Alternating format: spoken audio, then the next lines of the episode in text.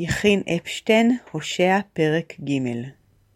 הושע מתאר נישואים לאישה מנאפת הנועה אחרי אחרים.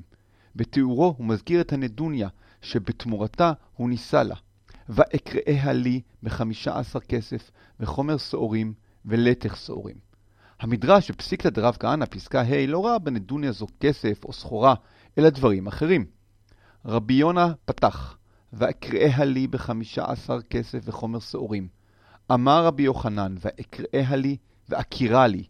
ב15 כסף, הרי ב15, וחומר סעורים, הרי 30, ולתך סעורים, הרי 60. אלו 60 מצוות שכתב לנו משה בתורה. דמה רבי יוחנן בשם רבי שמעון בן יוחאי. 3 פרשיות כתב לנו משה בתורה, וכל אחת ואחת יש בה מ-60 מצוות. ואלו הן פרשת פסחים, ופרשת נזיקים, ופרשת קדושים. המדרש נתקל במילה ואקראה לי. לאור ההקשר ניתן לפרש שמדובר בקניין. זהו התשלום ששילם הושע. המדרש בוחר לפרש את המילה לאור מילה אחרת המוכרת לו. וכך האקראה הופך ל"ואקירה". כיצד מכיר האיש את האישה? או בנמשל כיצד מכיר האל את עמו? כמובן שלא בכסף.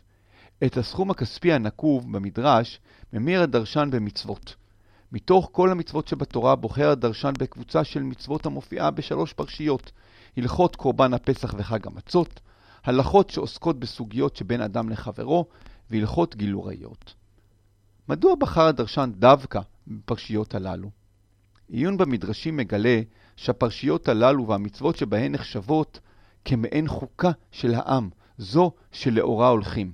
כך למשל מוכר לנו המשפט של הלל העוסק במצוות שבין אדם לחברו, דהלך שני לחברך לא תעביד. זוהי כל התורה כולה. מה ששנוא עליך, אל תעשה לחבריך. 60 מצוות יסודיות הן אלו שעומדות ביסוד ההיכרות שבין האל לעמו. המצווה בדרשה משמשות בשני תפקידים. המובן הראשון זהה למשמעות הראשונה של הפסוק, נדוניה. האל מקדש את עמו באמצעות המצוות. את הכסף מחליפים ערכים.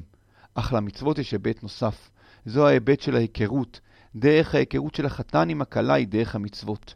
אם הכלה רוצה להכיר את החתן, עליה לעשות את המצוות.